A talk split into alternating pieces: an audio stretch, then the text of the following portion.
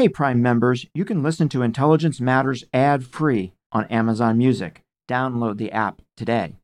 This spring, if you'd rather spend time enjoying your lawn instead of trying to keep it alive, there's good news. TruGreen is the easiest and most affordable way to get a beautiful lawn. All you have to do is water and mow, and they'll do the rest weed control, fertilization, aeration, and even some things you might not even think of. They'll do all of it, while you can do literally anything else. With TruGreen, you can have your lawn looking as good as a putting green. That's not hyperbole. TruGreen is the official lawn care treatment provider of the PGA Tour. TruGreen offers a satisfaction guarantee, and they have a verified best price promise, which guarantees you the lowest price with no compromise on quality. You do you. Let TruGreen do your lawn care. Visit trugreen.com to get the best lawn at the best price with the best people guaranteed. Looking to instantly upgrade your Mother's Day gift from typical to meaningful? Shop Etsy. Get up to 30% off well crafted and personalized gifts from participating shops until May 12th. This year, embrace your creative side. You know, the side your mom gave you, and shop Etsy for custom jewelry, style pieces, home decor, and extra special items she'll adore.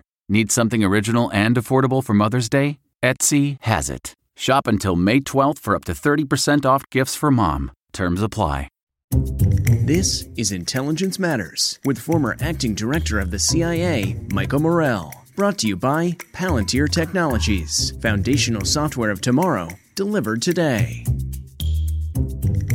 I toyed around with the idea of writing one, and I didn't do it, and I didn't do it. And finally, I was retired and one of my best friends, Rolf Mowatt-Larssen, and I were having a conversation in 2016 about the uh, Iranian nuclear negotiations. And I said to Rolf, What happens if they cheat? And that gave me the uh, germ of an idea for a novel, Living Lies. It was an outlet for creativity. I used to love to run CIA operations.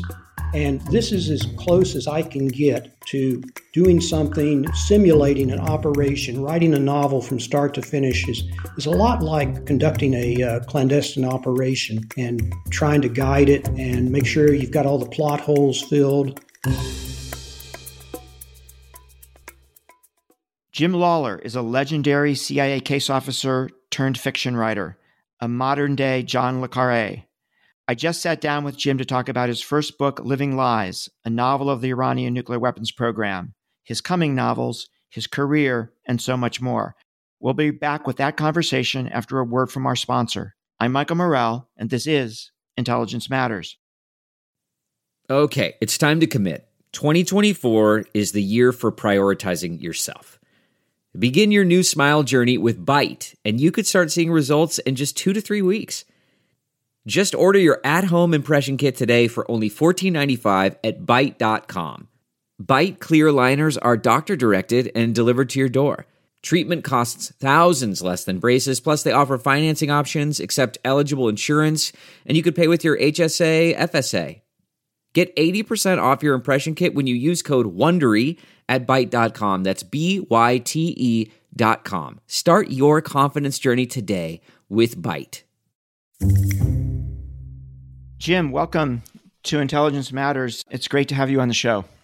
Thank you very much, Michael. I am really looking forward to our discussion because your book is really terrific. It's a page turner. I couldn't put it down. Made me think I was back in at CIA occasionally throughout the book. So I'm really looking forward to our discussion. But I really wanted to start by talking about your career a little bit. You took a bit of a roundabout way to get to CIA, right? Can you talk about that a little bit?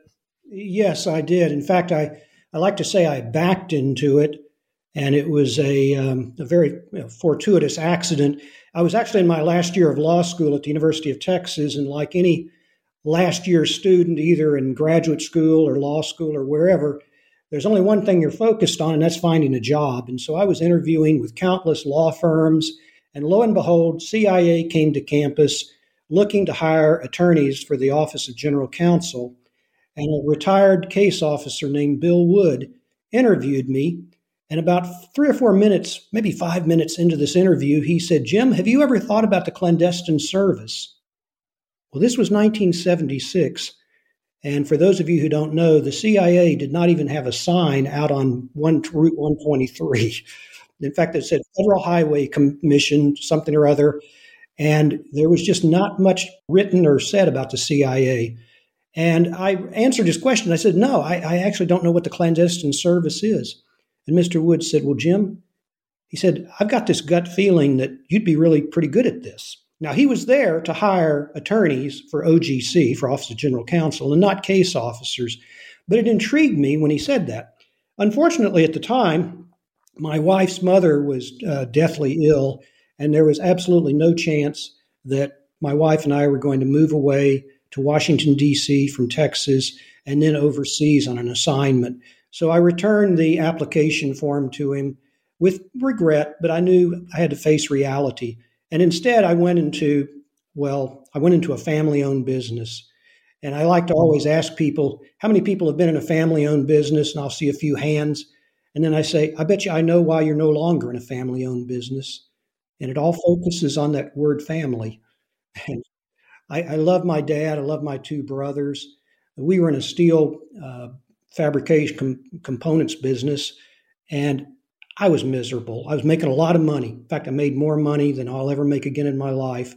But I found out early on that making money is not the secret to happiness. And so I became very discontented. I'd come home, I'd complain. And my wonderful wife, she took about three and a half years of this before she finally said one day, Jim, either do something about it or stop your belly aching. Sounds like my wife. Yeah, well, it's, you know, it's pure logic. Yeah. And you really don't have a right to complain if you don't do something about it. So I had kept Mr. Wood's business card. I went in my study. I typed out a letter to him. This was before Al Gore invented the internet, so I had to type out a snail mail letter and said, You know, you interviewed me three and a half years ago. I wasn't ready, but I think I'm ready for this now, for this opportunity that you mentioned. Three days later, I got a phone call from a young woman who never used the words or the letters CIA. All she said was, Mr. Wood wrote you a letter or received your letter, and he would really like to meet you next Thursday at the Holiday Inn on the Gulf Freeway at three o'clock. Can you be in the lobby? I said, Yes, ma'am. And I went there, and Mr. Wood and I chatted for about maybe two hours. He said he'd like to fly me to Washington a couple of weeks later. He did. And I had some interviews, came back, and about three or four months after that, I went back. I took the polygraph. I took the psych exam. Lord knows how I got through the psych exam, but I did. And uh, just very short time thereafter, maybe a few weeks, I got a phone call and they offered me a job as a GS 11 operations officer. Now, I had no idea, I mean, no idea what this entailed or what this meant, why they chose me, or what I, what was going to be expected of me. Literally nothing. It's so bizarre that I was taking a job that I knew nothing about and had no idea if I could even do the job. But at this point, I was so desperate to get out of Houston and away from the company, the family company. I would have taken a job on the planet Neptune if I could have. So, Jim, you spent a good chunk of your career working to stop the proliferation of weapons of mass destruction. And as part of that work, you were the chief of a team that identified and disrupted the A.Q. Khan network. Can you tell us a little bit about why your team was formed, how you ended up leading it, and how long it took your team to get to the bottom of the problem you were focused on and who A.Q. Khan ultimately was? Yes, I can I can tell you about this. It we were originally were formed for an entirely different reason. Uh, the chief of the counterproliferation division asked me to take on a very daunting task, and that was to penetrate and disrupt another country's nuclear program. I won't mention w- which one, but it's been in the news a lot lately. And so he said, I want you to do that, and that's all I want you to do. And being an operations officer, I just love operations, and he's giving me the luxury of doing something that I consider to be psychologically righteous, and that is to disrupt a nuclear weapons program of an adversary country. So we created a um, an operation that was based on the uh, literally based on the same type of operation that Felix Dzerzhinsky, who founded the uh, Cheka the Russian intelligence organization, back in 1917 when he went after all of the uh, oppositions to the Bolsheviks. And his philosophy was if I want to destroy the counter revolutionaries, I have to become one myself, or at least pretend to be. And so we created an operation where if we wanted to destroy and disrupt proliferators, we had to become, in a sense, proliferators ourselves. And in so doing, by creating the field of dreams, and the people did come, not only did we ultimately uh, have some, you know, involvement with the original target, but guess who came knocking on our door? These elements of the A.Q. Khan network. And I was somewhat familiar with A.Q. Khan. Dr. Abdul Qadir Khan had uh, worked in the West for the Uranium Enrichment Corporation.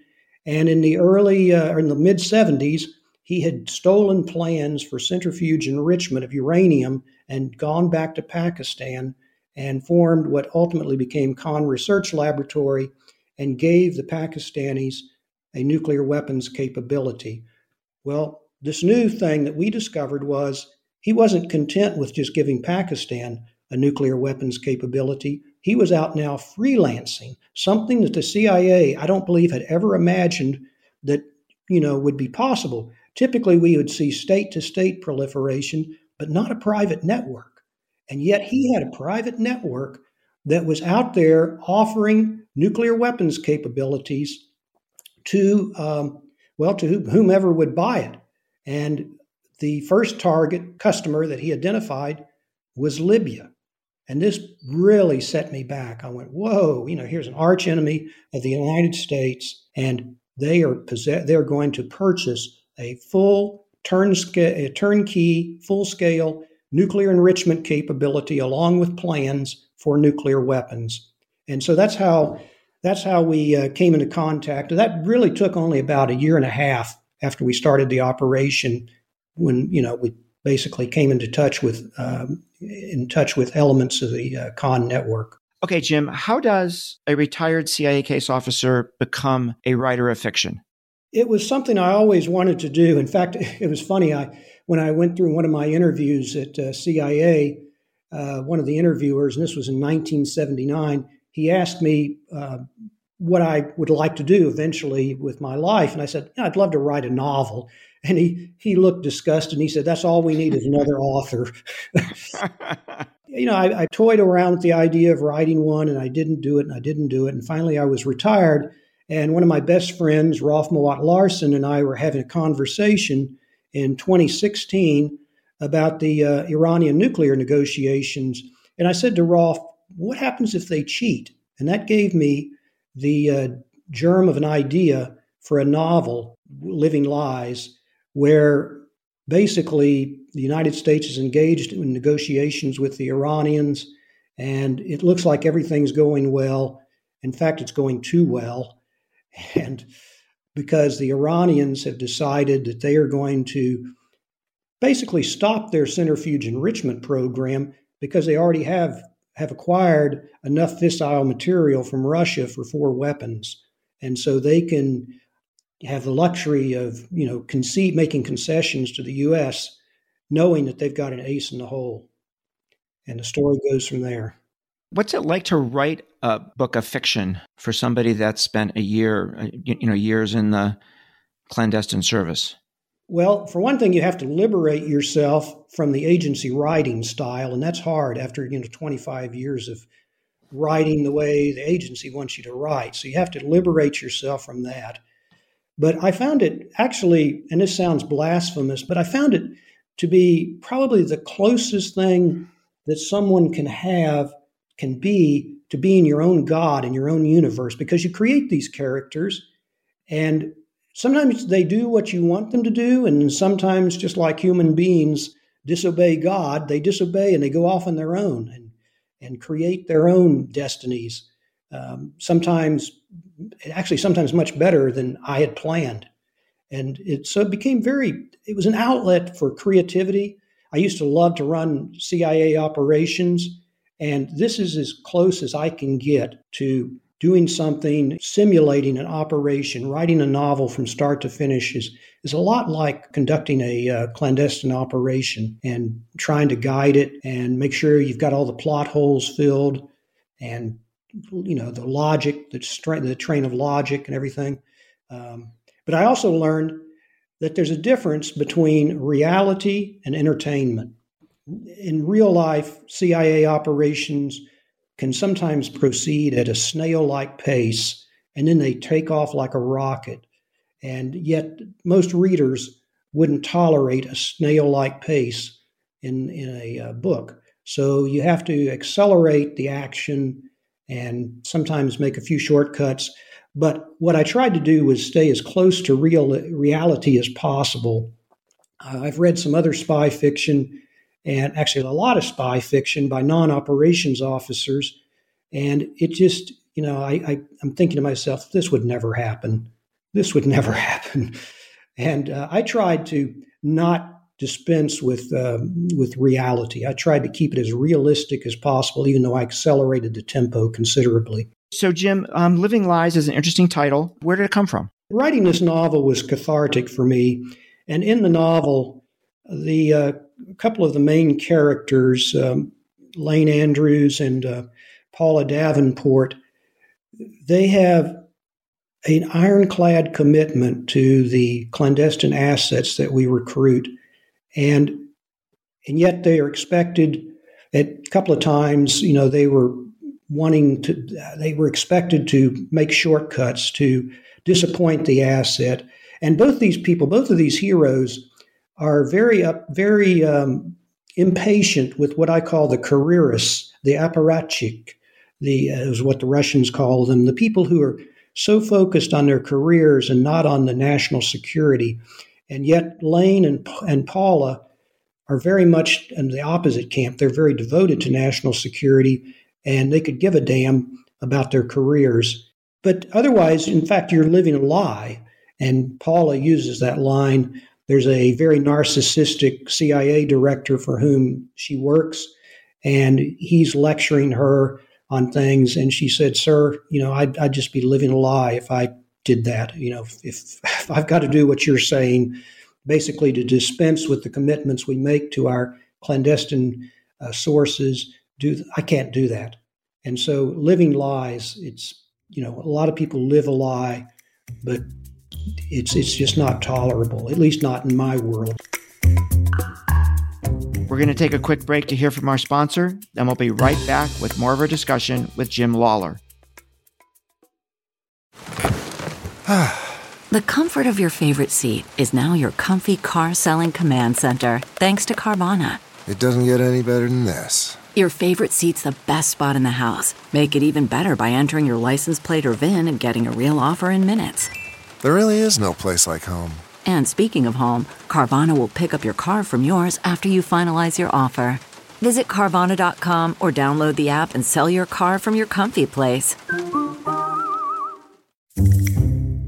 Jim, throughout the book, your characters provide insights into the intelligence business. And when I read them, they sounded perhaps to me like they were your personal insights to the intelligence business. You don't have to you don't have to admit that or not, but a lot of them pertain to the recruitment of sources. And what I'd love to do is read a couple of those to you and get you to react to them. So the first one is your main character. You already mentioned his name is Lane Andrews. He says, and I quote, Sometimes I can do it and sometimes not. It requires a force of will an immense concentration, plus I have to be motivated properly. He sighed and then said, quote, Look, I can explain most of my success rate due to various factors my patience, my persistence, my ability to read people and their needs. He shook his head and added, Maybe my empathy, perhaps my soft voice modulation. All of these things help a lot but there's a small portion that's a mystery to me, except for the mental link I envision between myself and the target or subject or whatever you want to call it. It's remarkable. Can you talk about that a little bit? Yes, I can. This is a phenomenon that I call them in the novel, and I call it among my friends the metaphysics of recruitment, because I truly believe, as does Lane, that there is a small percentage that gives certain people, myself and some others, an edge in recruiting. And all of the elements that you named, you read just now from that quote from Lane Andrews, all of those certainly enhance your um, ability to recruit people. But there is still maybe a small remaining part that's almost metaphysical where you are so focused on in your recruitment pitch of someone that it's like a mental link is going from your brain to their brain. I had one of my assets, one of my clandestine sources once remarked, Jim, when you're talking to me, my brain feels like it's in a warm waterbed. I have a soft voice and I am empathetic. In fact, that's being empathic is a huge part of, of recruitment. But there's something else, something mystical. And the, I have a scene in the book where Lane chats with a couple of neuroscientists, and they are very disdainful of this concept. And they ask him what tricks he uses. And he says, I don't trick people. You know, I want them to want this. I don't trick people. I'm not doing anything like that. And he, uh, you know, they're very disdainful. He actually convinces them that they should do a study on this phenomenon because he says the field of neuroscience, he says, Are you telling me it's complete? You know, that we know everything there is to know about the brain? And they said, Well, of course not. And he said, Well, that's my point that we don't know. If someone back in the 1890s had seen an airplane, they'd think it was magic. These, well, now we know it's not magic. There are certain aerodynamic principles that cause a plane to fly. And maybe there's some, some kind of neurological capability that a small percentage of people have that they can convince other people to do things, to want to do things. So I call it the metaphysics for lack of a better term. So, Jim, let me read another one here. Lane reminded himself that recruitment was a lot like seduction. But then why was he so good at the former and so lousy at the latter? Was it that he refused to use his recruitment skills for his sexual conquests? The very word conquest was distasteful to him in this context. His cardinal rule of recruitment was to cause the target to want the result as much as he did, and possibly even more. That last sentence, I think, is pretty profound. And it's exactly the way I feel about it. Sometimes we talk about when I'm giving courses in recruitment to intelligence officers or FBI special agents, we talk about how our adversaries, like the Russians or the Chinese or other uh, countries, will use blackmail, they'll use uh, coercion. And I don't like that. And it's not a moral reason why I don't like using those type of techniques. It's because I don't want to be driving down the street with a rattlesnake in my back seat. I want to motivate the people that I recruit to not only want to do this, I mean, but to want to do it really badly. A lot of a lot of my assets, I think, considered me their therapist. They were they would want to, to look forward to the next meeting. They would want to find out, okay, how can I please Jim? What what other secrets can I steal? And they would they would go amazing amazing distances for me. And so my job was really not only perceive who was vulnerable in this respect and who would do this, but then to keep them highly motivated. Uh, one time, one a colleague of mine said, "Jim, you're nothing but a uh, a cheerleader." And I said, "That's fine. If I can cheer you on to greater accomplishment or cheer my assets on to stealing more secrets, then I guess that's my job." And then here's a really important one. We may call our sources assets, but they're flesh and blood men and women who have placed their allegiance with us and are risking their very lives by working with us. They are not simply pen and ink entries to be written off of a damned balance sheet when we feel like it. My highest commitment is to the security of our sources. That's a big one. Yeah, that's a quote from Paula Davenport, who's talking to the director. And he is a um, in the book. He's a very narcissistic hedge fund, very successful hedge fund uh, guru, and he looks about looks at the our assets you know, our covert sources as literally pen and ink entries. And she refuses to do that because, like, like almost all the operations officers I know, the most sacred commitment we have is to the security of these sources. I would be, in fact, living a lie if I told these sources that we are going to go to hell and back to keep you safe and to rescue you if you get in trouble. And if I if I told them that, that would be a damned lie, and I'm not going to do that. And I'm not going to live a lie doing that. And that's what ultimately Lane and his team, and it's a joint CIA FBI team that they have to rescue some of our assets out of Iran uh, people who put their lives on the line for us. This is a sacred commitment, and it's one that I made, and one that you made, and certainly one that George Tenet backed up. We had some assets unfortunately arrested, and I spoke to George, and George is just a remarkable human being, and he said, We will do everything possible, including having the President of the United States intervene. And he did. God bless him. You know, what's interesting to me was when I was reading the book, and I was reading about this operation that is taking place in the novel. And then I was thinking back to your counterproliferation work, much of which took place, or the heart of it, right, took place under the leadership of George Tenet, that George Tenet was just the opposite of the director that you paint in the book. Could you talk about that a little bit, why you chose to do it that way? Well, I told George, I said, this is no reflection on you. George Tenet is an honorable man, a man of integrity. Of all the CIA directors I served under, he was by far the best. And uh, is in, he, he cared about his people, he cared about our assets. In fact, I've told George on several occasions that if I were to write his biography, the title would be The Spy Who Loved Us, because he truly loved us He's a very charismatic individual, a very warm, perceptive, empathic individual. He would have made a hell of a case officer. And um, so, know, he's nothing like the fictional director that I have in my novel there. So um, don't don't let anybody make that mistake. Now there are some other people who are based on people I really know. Uh, some of the good guys I acknowledge in my acknowledgments who I patterned after, patterned them after. And some of the bad guys, I'm not going to reveal that. That's top secret. We're going to take another quick break. We'll be right back with more Intelligence Matters. Stay with us. Delve into the shadows of the mind with Sleeping Dogs, a gripping murder mystery starring Academy Award winner Russell Crowe. Now available on digital.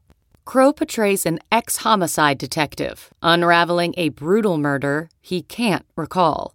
Uncovering secrets from his past, he learns a chilling truth. It's best to let sleeping dogs lie. Visit sleepingdogsmovie.com slash Wondery to watch Sleeping Dogs, now on digital. That's sleepingdogsmovie.com slash Wondery. CarMax is putting peace of mind back in car shopping by putting you in the driver's seat to find a ride that's right for you. Because at CarMax, we believe you shouldn't just settle for a car you should love your car. That's why every car we sell is CarMax certified quality so you can be sure with upfront pricing that's the same for every customer. So don't settle. Find love at first drive and start shopping now at CarMax.com. CarMax, the way car buying should be. Jim, I want to do a couple of additional quotes here. These aren't about recruitment, but they're about some other things that I think are important.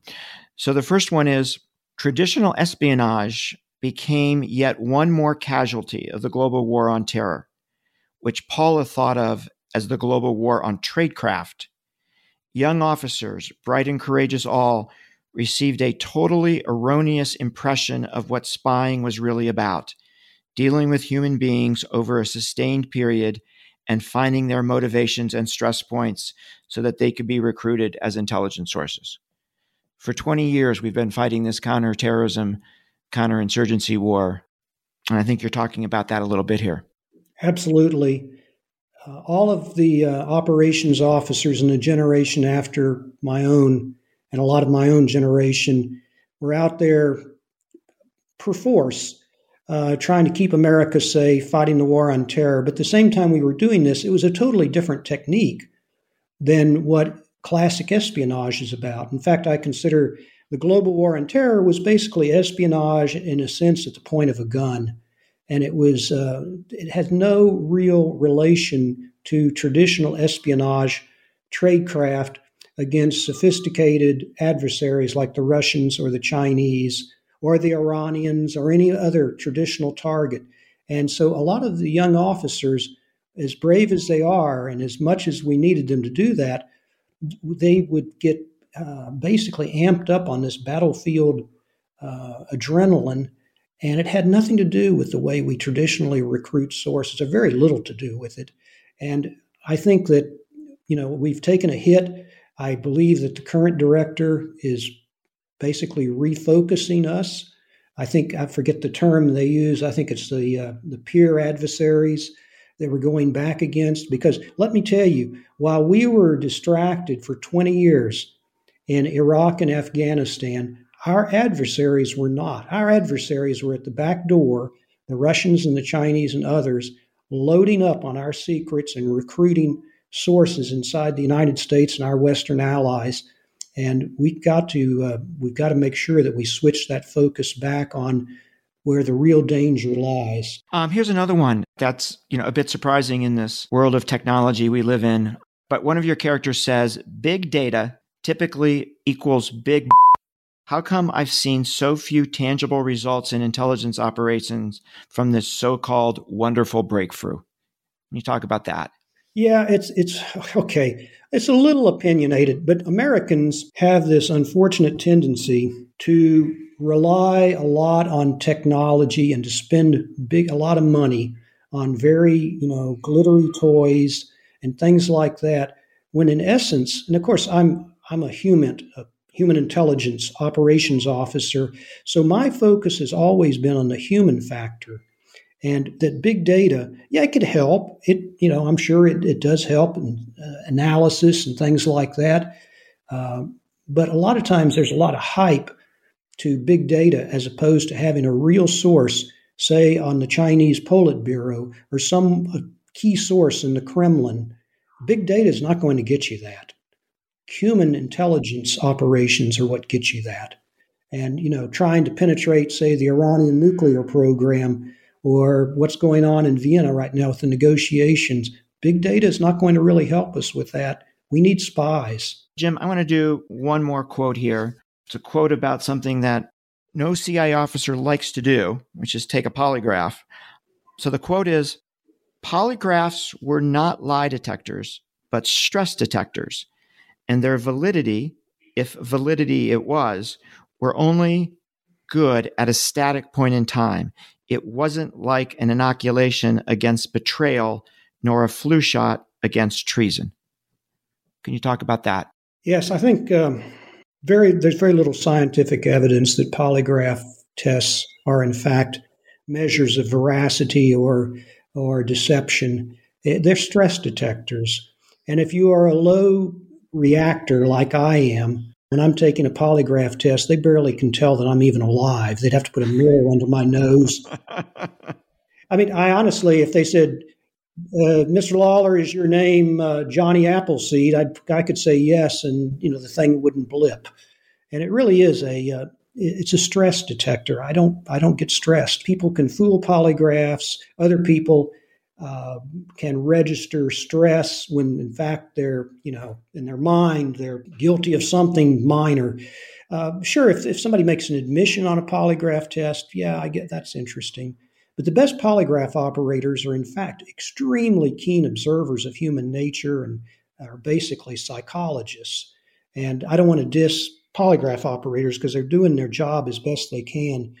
But uh, even if even if the polygraph worked or were more accurate than it is, I'd say that, again, that's not an inoculation against treason because the very next day you could have been telling the truth, and the very next day you get approached. Uh, I had a something like that happen on my first tour where I pitched a, a, target. He turned me down, and then a week later he brought it up and he said, "Jim, you know, since the last time we talked, my wife wants a divorce, and I've got to accept your offer." So suddenly you know, things change in a heartbeat. And things can change in a heartbeat for uh, intelligence officers too. What you said a couple of minutes ago, I saw the value as the admissions people make, right? And it's good polygraphers who draw that out of people. Absolutely. They're like a priest. I, in fact, I refer to them in another novel as, you know, like a priest and they want a confession.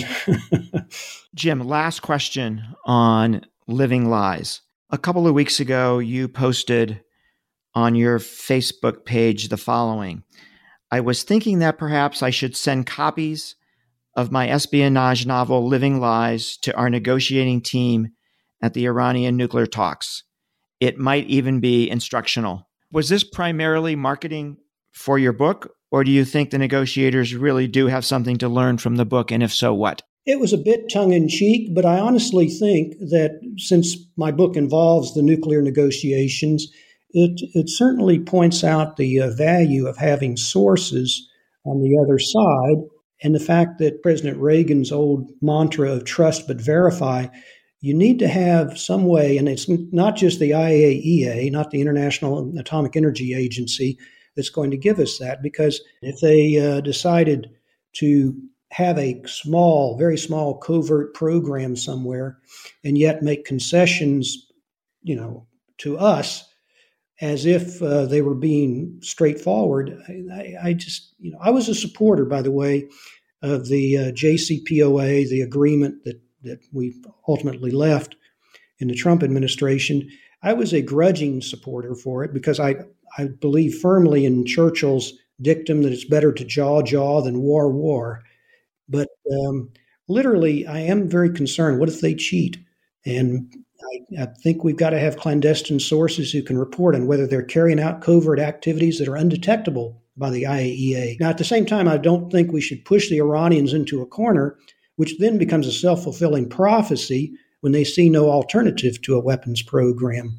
The nightmare scenario would be if they hit a program or purchased fissile material on the black market, and then we relieve sanctions thinking they're in compliance.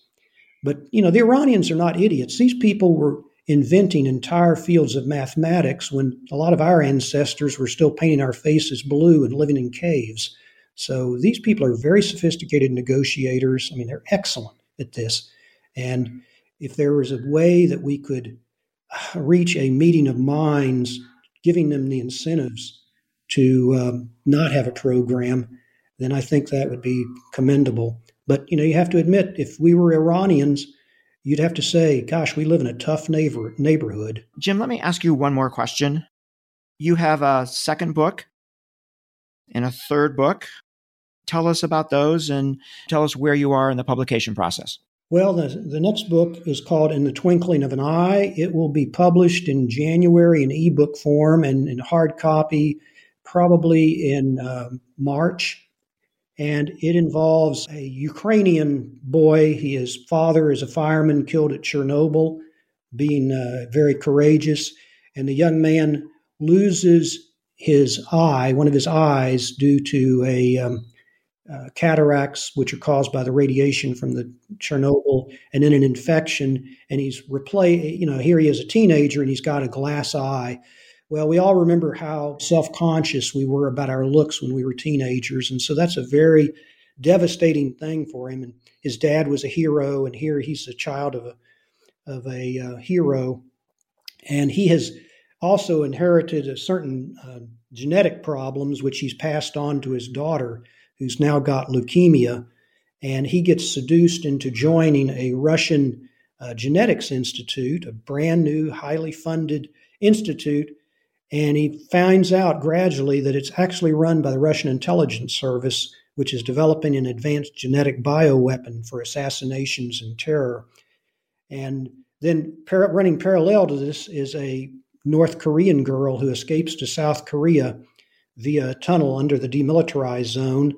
Uh, her father had been a military officer, and she ultimately is brought to the United States, gains her citizenship, and becomes a uh, an FBI special agent, especially devoted to battling weapons of mass destruction. She's actually based on a, a female friend of mine, Dalray Summers, who is a ethnic female Korean special agent and one of the most one of the most effective special agents I've ever met. And so, anyways, the she recruits the uh, young Russian scientist to serve as a source on this very covert bioweapons program. And they uh, basically they remove his false glass eye and they put in a glass eye which has artificial intelligence in it to where everything he looks at is basically recorded and then he can transmit that back to the United States. So it's the perfect spy spy device and yeah, you don't need a camera. He just looks at things and records both audio and visual. That's fantastic. The book is Living Lies, a novel of the Iranian nuclear weapons program. The author is Jim Lawler. Jim, thank you so much for joining us today. Thank you, Michael. That was Jim Lawler. I'm Michael Morell. Please join us next week for another episode of Intelligence Matters. Intelligence Matters is sponsored by Palantir Technologies, foundational software of tomorrow, delivered today. The show is produced by Olivia Gazis, Jamie Benson, Paulina Smolinski, and Ashley Armstrong. For more from this week's show, visit CBSNews.com. Intelligence Matters is a production of CBS News. Hey, Prime members, you can listen to Intelligence Matters ad free on Amazon Music. Download the Amazon Music app today. Or you can listen ad free with Wondery Plus and Apple Podcasts. Before you go, tell us about yourself by completing a short survey at wondery.com/survey.